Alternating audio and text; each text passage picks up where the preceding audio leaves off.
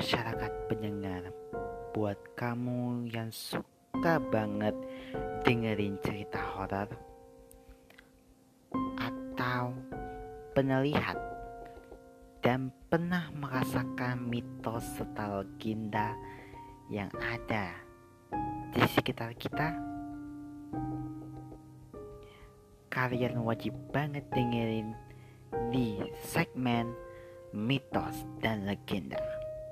Mitos dan legenda merupakan podcast terbaru dari berbagi cerita Tyler yang mengangkat sebuah kisah sekaligus makna di balik sebuah peristiwa serta mengungkap mitos dan fakta yang dibalik di dalamnya. Kalian wajib banget dengerin mitos dan legenda di podcast berbagi cerita Tyler yang akan tayang setiap hari Senin, Rabu, dan Jumat di Spotify. Mitos Legenda eksklusif on berbagi cerita Tyler for you by on Charles Prizozola Z Tyler Mata Pekanbaru Kainas. Halo, selamat datang di podcast berbagi cerita Tyler season 4.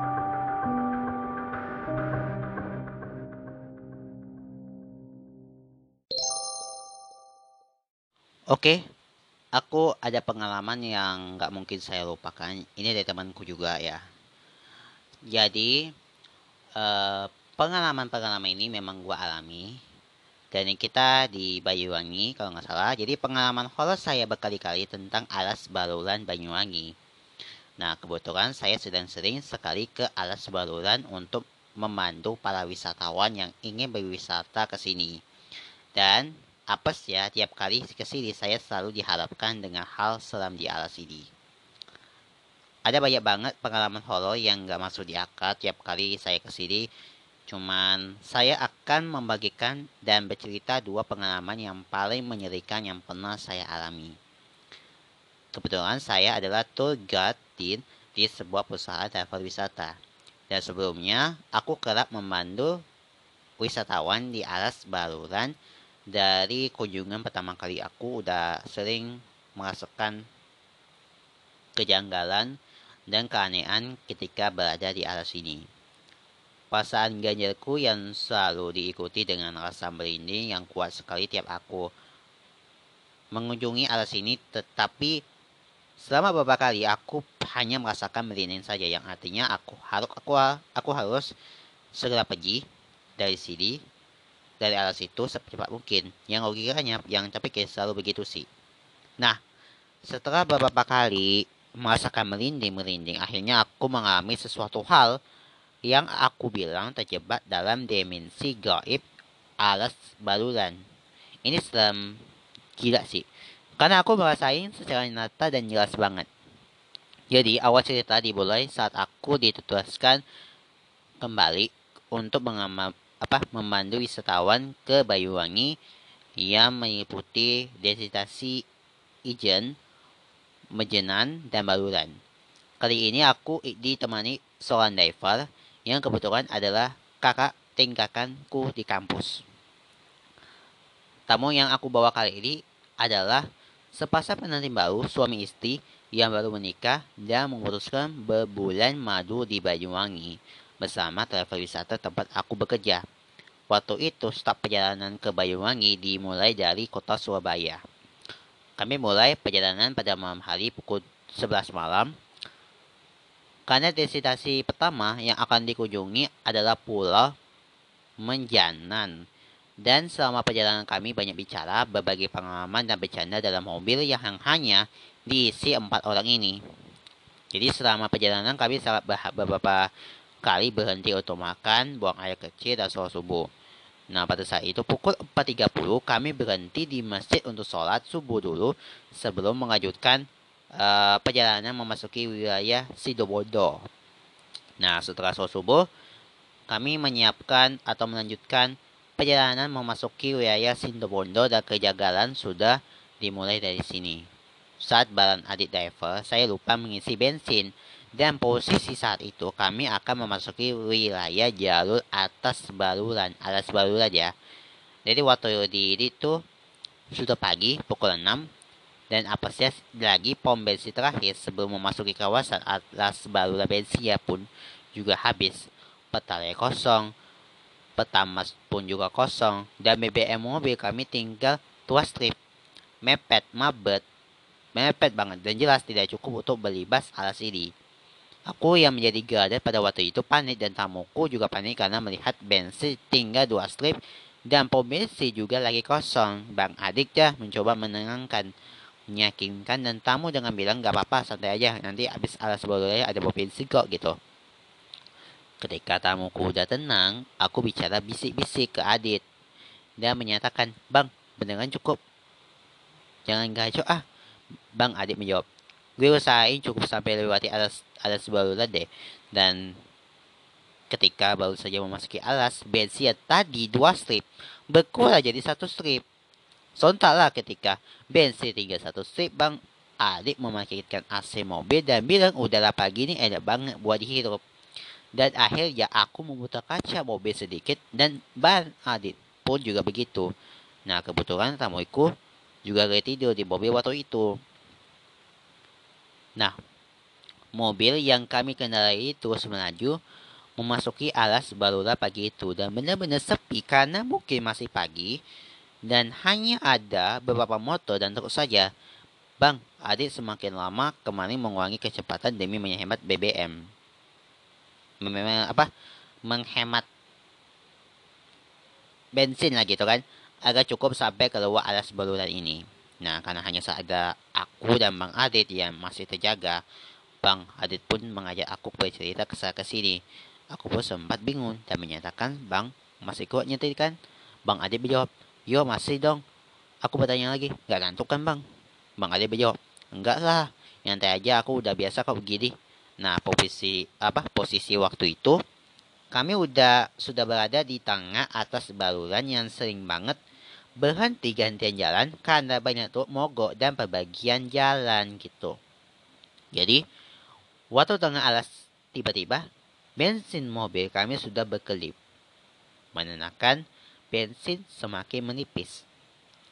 Jujur, aku makin pangit banget melihat bensin yang sudah kedip-kedip. Eh, di tengah kegelisahan dan kebanggaan Bang Adit bilang gini, ini mobil gak beres nih, gitu.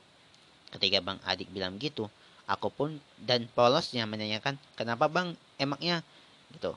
Bang Adit nanti aja aku ceritain gitu.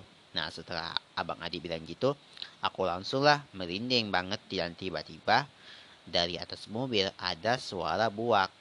Kayaknya suara orang jatuh dari di atas mobil gitu. Nah karena suara itu tamuku juga terbangun dan yang aneh ini si istri Mas Priman spontan gitu bilang gini Mas, tolong jangan aneh-aneh ya gitu. Aku yang masih merinding, kaget dan bingung, spontan aja juga bilang, ini ada apa sih sebenarnya? Bang Adi bilang, Westa nanti aja gitu. Nah, suasana seketika di dalam mobil hening dan dingin banget. Aku yang menakut pun coba diam dan berdoa terus dalam hati dengan suasana yang menenggangkan. Akhirnya pukul 7.30 kita keluar juga dari alas baluran dan waktu alhamdulillah ada pom bensin juga akhirnya. Nah setelah diisi bensin aku masih kepo dan menanyakan sama Bang Adit lagi. Bang ada apa sih tadi gitu kan? Ada apa sih tadi gitu? Dan Bang Adit menanyakan pembicaraan seolah tak mau cerita dengan balik bertanya kepadaku. Ini pada makan pagi di mana gitu. Aku pun menjawab. Di waktu dodol bang makan paginya gitu. Dan semenjak kejadian di Atlas Barulan tadi, istri dari tamuku kayak bete banget gitu. Aku masih bertanya-tanya dalam hati, ini pasti ada yang nggak beres. Duh, yang golek, ya jadi malah gini wa amat gitu. Dan akhirnya tiba-tiba lah kita di Grand waktu dodol dapat merinding poin meeting poin di destinasi pertama. Aku mencoba mencairkan suasana dan menenangkan tamu. Berusaha untuk melupakan kejadian di alas tadi agar bisa berwisata dengan mood yang bagus di destinasi pertama dan alhamdulillahnya tamuku bisa melupakan kejadian yang tadi dan menikmati wisatanya. Sebelum aku menyeberang menuju pulau Menjenan, Ban Wija bilang aku ke begini. Eh, aku mau nyuci mobil dulu di kota sekalian nyari kopi gitu. Nanti sore aku jemput di sini lagi ya, mobil dicuci biar aman tamunya. Dan aku menjawab, oke okay, bang, siap gitu. Singkat cerita, setelah trip di Pulau Mengejang itu, aku kiranya kejadian hal itu udah berakhir. Ternyata masih ada aja gitu. Masih aja ada kan. Setelah bilas dan bersih diri, kita sempat ngobrol di keseruan trip skoning tadi. Dan Mak Ade pun ikutan mibung dan bicara, sambil bercanda juga. Setelah kami merasa udah cukup dan mau maghrib juga kan, akhirnya mau sebagai guide mengajak para tamu untuk melanjutkan perjalanan menuju hotel yang sudah dipesan travel kami sebelumnya. Nah di sinilah yang bikin kejadian aneh dan buat aku makin ah kenapa lagi sih woi gitu. Udah 25 aja masih panjang lagi banget kan masih panjang banget belum lagi kejebak di Messi gaib ya ya. Oke oke oke oke. Nah berikutnya Hal aneh ini terjadi waktu Bang Adit dengan senangnya bilang, ini mobil udah besi banget kan mas mbak kan? Terus tamunya menjawab, Ha, bersih dari mana ya orang jadi banyak yang syuting gini mas? Dan Bang Adi menjawab dengan ketawa kecil hehe gitu doang gitu. Aku yang merasa nggak tahu apa, makin bingung dengerin ucapan antara Bang Adit dan istri Mas Firman ini gitu. Dan aku mencoba melupakan dengan mencairkan suasana. Ayo mas, mbak, kita harus langsung apa harus istirahat sebelum ke kawah izin ucap seperti itu kan. Nah setelah mengatakan Mas Firman, dan istrinya ke hotel, kami pun juga istirahat di homestay milik teman kami yang kebetulan dekat dengan hotelnya. Aku apa aku sesekali mencoba menyenangkan tentang kejadian-kejadian aneh yang aku rasakan di hari pertama dan perjalanan wisata ini gitu. Ya, tapi bang, Alit tuh selalu mengalihkan pembicaraan setiap aku kepo terlihat kayak ada sesuatu yang sedang disembunyikan, tapi tidak mau menceritakan ke aku gitu. Begitu pula Mas Firman sebagai suaminya juga bingung sebenarnya ada apa sih gitu. Yang paham hanya Bang Adit dan istrinya Mas Firman. Hari kedua, pukul 1.30, kami melakukan perjalanan menuju puncak Ijen dan berharap bisa bertemu Blue Fry di jalan Mas Firman nanya aku gini, Mas ngerasain enggak sih kalau kemarin itu ada yang aneh gitu? Aku pun menjawab, Iya mas, aku juga bingung nggak nggak tahu ada apa sih sebenarnya gitu. Mas Firman, aku mas nanya ke istriku, kenapa sih yang aku tanya gitu? Eh, dijawab gak apa-apa kok, nggak ada apa-apa juga kan. Nah, jawaban istri mas ini mirip sama jawaban Bang Adi tiap kali aku kepo sama kejadian kemarin mas. Mas Firman, hmm, mereka berdua kenapa ya jadi aneh gitu kan? Aku pun menjawab, ya mas, agak aneh kayak ada sesuatu ditutupin diri kita berdua mas mas Firman gitu aku baru aja nikah loh kesediku niatnya bisa tersenam mas malah ngerasain hal aneh gitu kan eh yang sabar ya mas mau coba mencairkan suasana tegang Singkat cerita, setelah dari kawah izin kami melanjutkan perjalanan menuju hotel untuk makan pagi, mandi, dan check out gitu. Setelah semuanya sudah selesai dan Mas Firman beserta istrinya udah check out, kami melanjutkan perjalanan menuju TN Baluran untuk destinasi yang terakhir. Nah, akhirnya kami melakukan perjalanan tapi sebelum masuk baluran kami isi bensin dulu untuk bekal perjalanan pulang. Karena tahu di perjalanan kemarin yang sebab kehabisan bensin. Waktu sudah menunjukkan pukul 1 siang.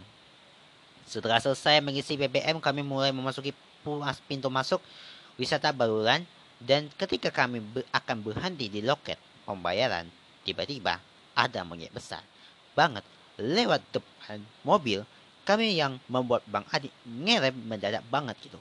Waktu masuk aja udah kagetin sama monyet yang tiba-tiba ngongol dan lewat di depan mobil kami yang sedang berjalan. Aku sih memaklumi hal ini. Karena di alas barulah memang banyak banyak banget monyet liar. Tapi Bang Adi ngiranya ngerem mobil spontan bila cara gini. Ya Allah, aku ki niat kerja kan. Aku yang mendengarkan sih gak begitu merespon kalau secara tersirat Bang Adik udah ngasih clue bakalan ada sesuatu kejadian ini. Tapi ketika tuntutan pekerjaan kita harus memberi, memang, apa, memberanikan diri dan merupakan hal aneh yang sudah terjadi sebelumnya. Singkat cerita, aku sudah membeli tiket masuk dan melakukan perjalanan untuk wisata di beberapa spot foto di Taman Nasional Waluran ini. Untuk bisa mencapai ujung, ujung, ujung alas ini, kami harus menempuh perjalanan sekitar 15 km dengan kondisi jalan yang rusak berat. Just uh, informasi Taman Nasional Baluran sebelumnya memiliki akses sangat susah sekali untuk memasuki mobil hanya bisa jalan pelan sekali dan gigit satu. Giginya satu ya. Karena konek itu jalan berbatu dan jelek sekali. Kalau sekarang sih udah di aspal dan enak jalannya kan. Butuh waktu sekitar 60 menit untuk sampai ke pantai Brahma untuk yang merupakan ujung dari tempat wisata ini. Aku sebagai gadis selalu mencoba untuk mencoba banyak bicara dan menghibur tamuku dan membuatkan Bang Adit fokus ke jalan dan mobilnya. Aduh, ada agak panjang sih ceritanya. Tapi semoga ceritanya aja suka tapi agak serem sih ya. Oke, aku masukin lagi ya. Aku masukin lagi ya. Biar nggak serem. Biar seremnya agak menggigah gitu. Nah, setelah 40 menit perjalanan sudah kita tempuh di dalam alas baluran, kita berhenti untuk berfoto di spot pertama ya dinamakan hutan Evergreen.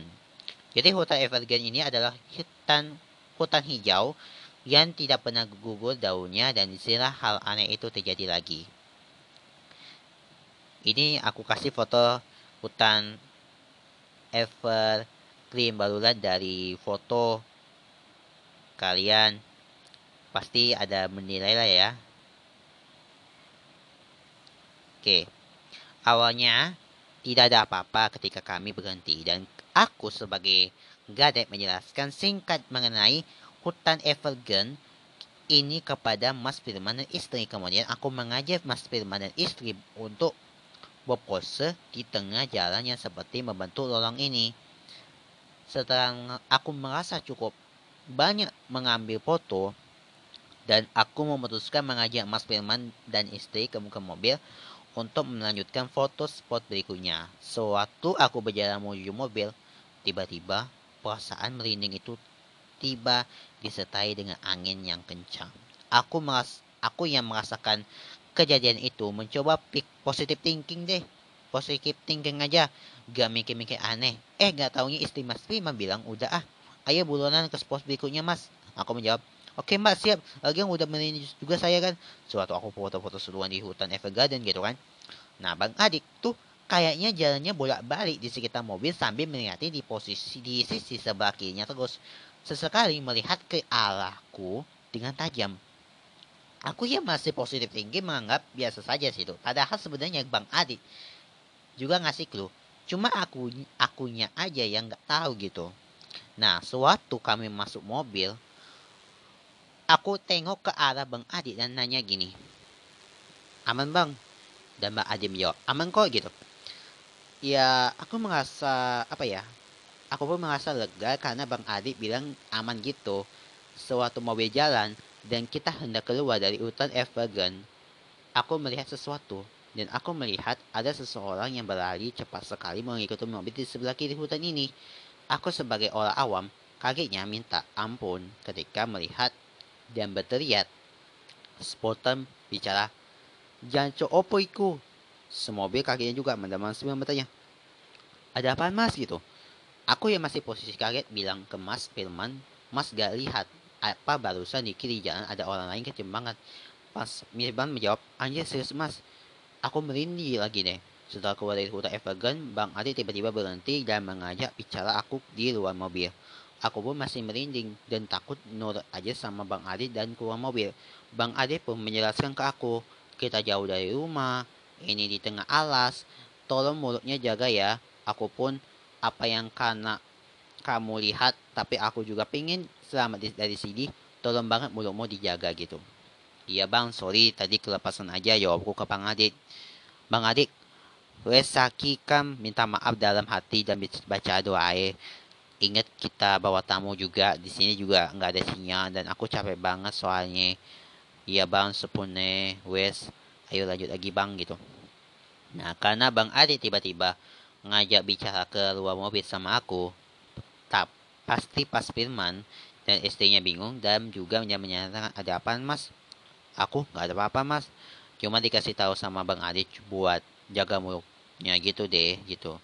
Oh iya benar, karena tadi mesosi dan tiba-tiba istri Mas Firman nggak gini, makin semalu ini ah selama ini kejadian aneh di awal dan sampai kejadian barusan istri Mas Firman ini sebenarnya kayak sama kayak Bang Adit.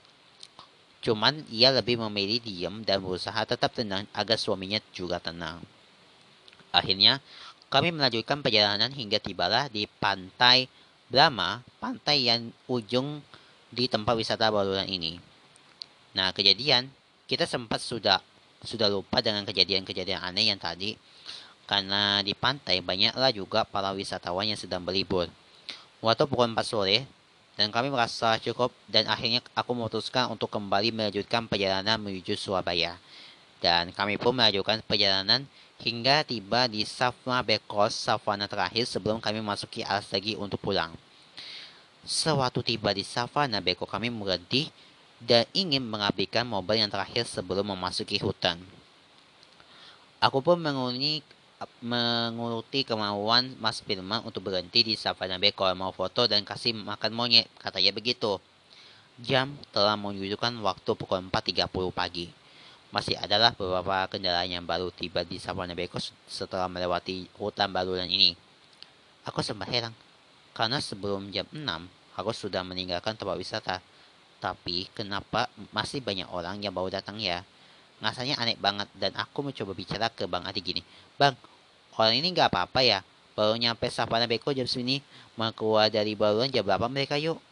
Mungkin mungkin mau pulang nginep di sini kali. Oh iya bisa juga di sana homestay juga ya. Kita lanjutin. Ini ini agak panjang tapi Oh iya, mobil-mobil yang baru tiba itu nggak berhenti untuk foto di Samana Beko padahal Savana Beko adalah spot kedua setelah hutan Evergarden. Cuman lewat aja mereka dan ada empat mobilan yang isinya juga keluarga gitu. Jadi di Savana Beko ini cuman kita berempat saja. Nah, selepas aku bertanya ke sama Bang Adit, tiba-tiba ada burung merak jatuh di atas dan terkena ranting pohon di dekat Mas Firman dan istrinya yang sedang foto selfie. Istri Mas Firman kaget dan spontan narik tangan Mas Firman sambil berlari ke arah mobil dan bilang, ayo Mas keluar. Aku dan Bang Adit langsung cepat masuk mobil dan pergi savana dari savana Beko. Nah, burung merak yang jatuh ini aneh banget. Setelah ia jatuh, ini burung nggak lari sama sekalian loh bener diam di tempat padahal burung merak itu paling ditakut sama manusia lah ini malah nggak takut gitu setelah kita pergi dari savana dan menuju arah, arah pulang aku masih terheran-heran dan aneh aja. Feelingku berkata gini istri Mas rupanya mulai takut juga ya karena sebelumnya istri Mas ini diem dan cuek sama hal-hal aneh-aneh gini gitu. Ketika di jalan Mas Firman bertanya Bapak Babun tadi ada merak jatuh tiba-tiba karena kamu lari ketakutan gitu. Istri Mas menjawab bukan merak itu tadi. Aku yang mengenal percakapan itu tiba-tiba makin takut karena waktu menunjukkan pukul 6 so, setengah 6 sore waktu maghrib gitu heninglah dan gelap mulai menghampiri ketika di dalam alas baluran yang masih jalan dengan giginya satu ketika semobil benar-benar diam dan nggak ada yang ngobrol Aku berdoa terus sepanjang jalan di dalam hati, berharap selamat ya. Mas Firman melihat foto di kameranya, dan istri Mas Firman tetap diam seperti biasa. Nah, FWI, aku maju, aku majuin ya. FWI, istri Mas Firman ini orangnya humble dan seru. Dia mulai agak diam se semenjak kejadian di awal-awal saat masuk hutan baluran. Setelah 30 menit perjalanan, tibalah kita di tengah hutan. Ya, artinya kita akan melewati hutan Evergarden lagi dan perasaan makin merin, me, apa, merinding dan makin takut karena aku habis melihat sesuatu di Evergreen dan ini akan aku lewati malam ini lagi gitu. Ketika masuk Evergreen mobil yang kita nanti melewati batu yang agak tinggi dan membuat mobil kita nyangkut. Untung Bang Adik jago jadi hal ini gitu. Iya mungkin agak ceritanya panjang tapi aku bisa baca dengan pelan-pelan aja ya. Bisa terlewati dengan mudah. Nah di sinilah mulai ini kita masuk ke dalam gerbang gaibnya. Yang aku rasa waktu itu adalah hawanya tiba dingin banget sampai kaca mobil bagian depan mengembung dan gak kelihatan samsek. Anehnya Bang Adi gak mau berhenti dan tetap mengajukan perjalanannya agar bisa keluar dari hutan Evergreen. Beneran gak kelihatan jalan loh, padahal udah pakai lampu jauh, tetap aja gak kelihatan kayak foto ngebul lah pandangan kaca depan waktu itu. Di sinilah aku mulai sendawa terus gak berhenti-henti. Kepalaku mulai berat banget dan aku tanya ke Bang Adit, Bang, kenapa yuk badan kok mulai nggak enak ya? Bang Adit cuma menjawab berdoa aja gitu. Aku waktu itu nggak berani mengengok ke belakang sama sekali buat lihat pas Firman dan istrinya. Kayak benar-benar takut banget kalau ngengok ke belakang. Jadi aku cuma make supe suara begini. Mas mbak gaya nggak apa-apa kan? Dan nggak ada jawaban dari mereka berdua. Terus Bang Adik pukul pahaku sambil bilang mereka nggak apa-apa kok. Udah kamu bayarin doa aja gitu. Aku jawab ke, ke Bang Adik, oke Bang ini masih lama nggak sih Bang gitu. Bang Adik bilang, bentar lagi kok gitu. Aku pun terdiam dan berdoa. Terus sampai akhirnya aku pun kena bisikan gini. Iki kononku. Dan bisiknya itu Lili tempat berada di dekat kuping kiriku. Karena udah ketakutan banget aku akhirnya aku berontak dan berontak bang Adi bilang bang sing enggak kon mai lapo sih? Wes kesel aku bang. Ke awal wes alami gene terus masuk opo iki bang gitu.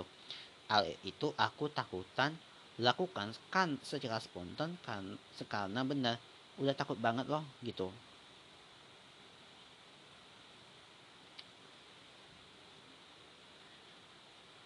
Uh, entar dulu ya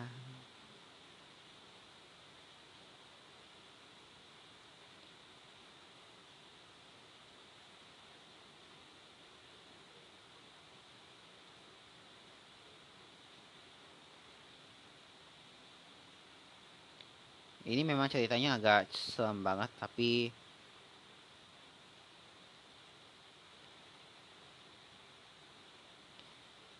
ini memang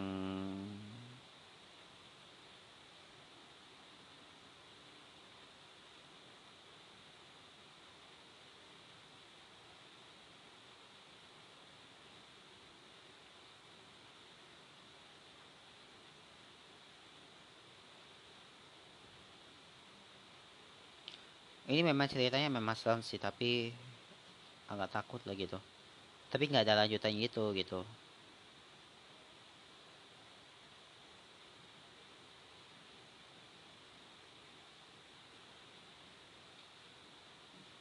Bentar dulu ya lagi lagi cari ini. Ini nanti terus setengah berapa ya? Nampak coba ya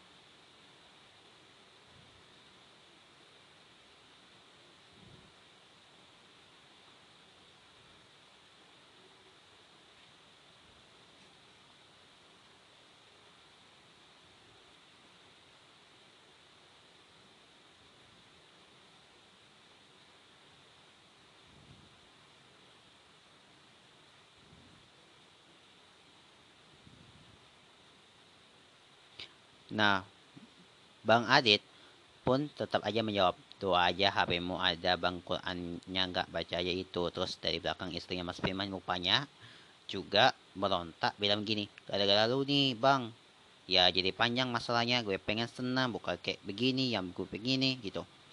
Suasananya itu ketika tegang mobil, dan Mas Firman yang lihat istrinya berontak kayak gitu, juga kesel dan menyatakan dengan nada yang tinggi ke Bang Adit, eh, Dit, ada apa nih? Sebenarnya udah dua jam loh kita jalan pelan nggak sampai-sampai gitu. Lu jangan aneh ya gitu kan.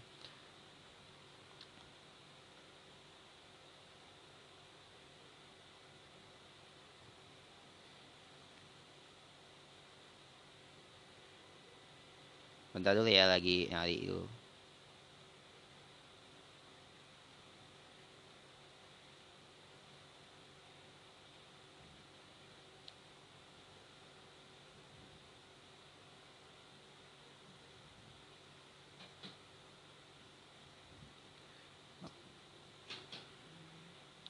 Oh ya ini lanjutnya Bapak Oktober ya. Sebentar dulu ya. Ini ini ceritanya masalah banget sih. Gua lagi makin lama makin lama pano gitu. Ini panjang banget ceritanya.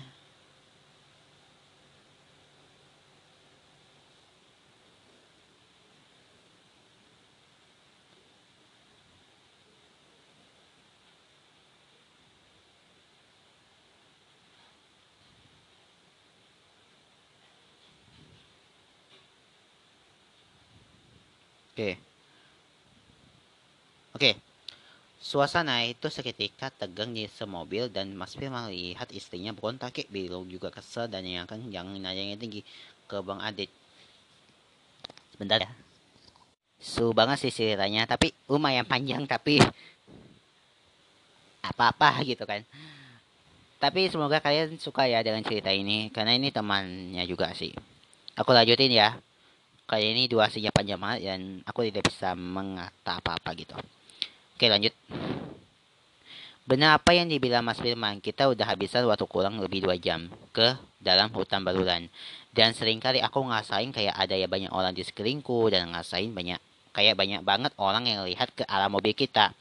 Sebelum kita sampai pintu keluar arah sebaluran, tiba-tiba ada badan sepati jatuh tempat di atas kap mobil. Aku makin gerap dan bilang ke Aki gini, tancap aja gasnya, aku gue karena nemen Mbak nggak ngurus mobilnya rusak. Sing penting aku pengen metuh tekoh kene bang gitu. Nah akhirnya kita tiba di pintu keluar, tapi perjalanannya masih panjang. Kita harus melewati hutan baruan lagi untuk tiba di Sintobondo. Aku menyarankanlah agar berpulas lewat atas alas bergemuti saja karena aku udah ba takut banget kalau harus lewat baluran lagi. Nah, istri Mas Firman dan Mas Firman sependapat, sependapat denganku. Rupanya, untuk memutar jalur tidak lewat hutan baluran, tapi tapi lewat atas alas gumitir. Tapi kita semua kaget gara-gara Bang Adek tiba. Tajam gas ambil ke kanan dan memutuskan sepihak untuk melewati hutan baluran lagi. Nah, aku spontan bilang gini, Loh kok konon opo kok bang? Hi hasil protein tiga banding satu kok kalah kuno eh? Lewat gumi tiga lewat kene mana gitu. Mas Firman orang ese banget gitu. Bang gue udah capek ya. Lu gak kalau nggak mau nyetir lewat gumi nih gue setia aja gitu. Bang Ati berjawab ini jalan terbaik buat nyesain semua gitu isi Mas Firman lu kalau mau berantem mending jalan pas bawa tamu gitu gue udah agak sagup yang penting lagi bang gue gak gak kuat gitu udah dah kuat balikin semua sekarang daripada kita gak selama gitu. Aku yang orang awam bingung dan bertanya, nah berantem sama siapa mbak? Terus apa yang dibalikin gitu? Istri Mas Firman tanya sendiri sama supirmu, gila ini di tempat banyak banget pasukannya, bang tolong udahin lah gitu. Ini. Oke, aku akan lanjutin. Oke, kita lanjut karena ada suasana yang sedikit serem. Tapi ya gimana coba ya. Dan tiba-tiba memang memang panjang banget sih. Aku gak tahu sampai ke kapan. Oke. okay.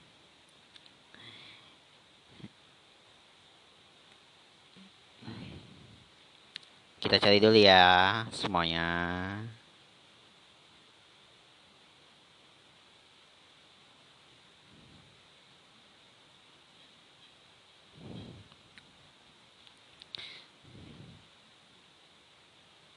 Sebentar dulu ya guys.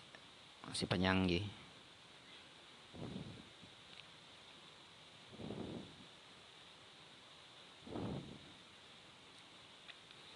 Oke, pada saat adik tanjap gas tiba-tiba terjadi lagi lah kaca bagian depan ngebung, ngeblur dan nggak terlihat sama sekali jalannya. Cuman terlihat lampu mobil aja itu nggak ngeblur gitu. Tapi anehnya tapi anehnya si Adit tuh bisa nyetir dalam keadaan gitu. Seketika aku mikir, ini bukan Adit kayaknya. Gak lama kemudian tiba-tiba istri Mas Firman manggil aku.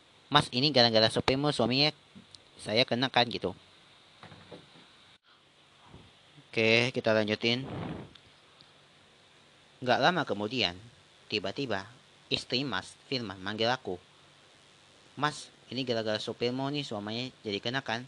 Aku yang melani lihat ke belakang dari tadi tiba-tiba memalingkan diri, melihat ke belakang dan Mas Firman tiba-tiba jadi lemah, gemulai sambil nyisiran begitu. Terus nyinden dong Mas Firman. Wah kacau aku.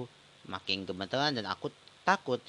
Minta ampun tapi istri Mas Firman diam sambil mengetes air mata kayak ngahan gitu sesuatu gitu. Dalam hatiku, wah kacau Mas Firman dah. Kamu suka nih. Aku yang paling bilang ke bang gimana nih Mas Firman bang? Terus Mas Firman yang dalam keadaan kesukaan ini bilang pakai bahasa Jawa. Ngalus banget yang artinya gini. Samenang woten perlu ngopo ten gilo kulo. Olah usah kususu mas gitu. Mampir si sek ning kene. Aku cerita yang dengar. Secara jelas bahasa kayak melayang. Saking kaget dan takutnya gitu. Ini memang ceritanya memang halus banget sih.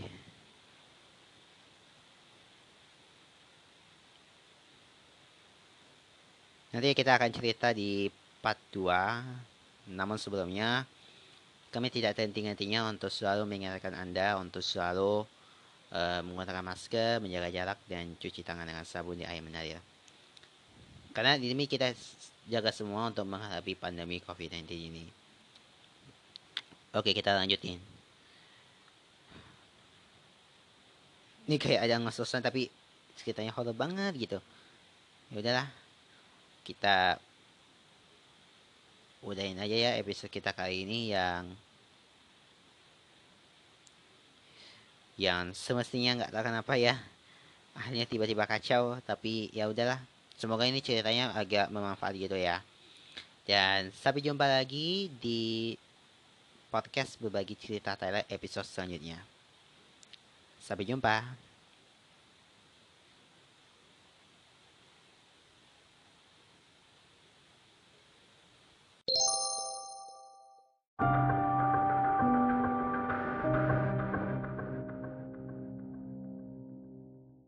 Berbagi cerita Tyler hanya di Spotify.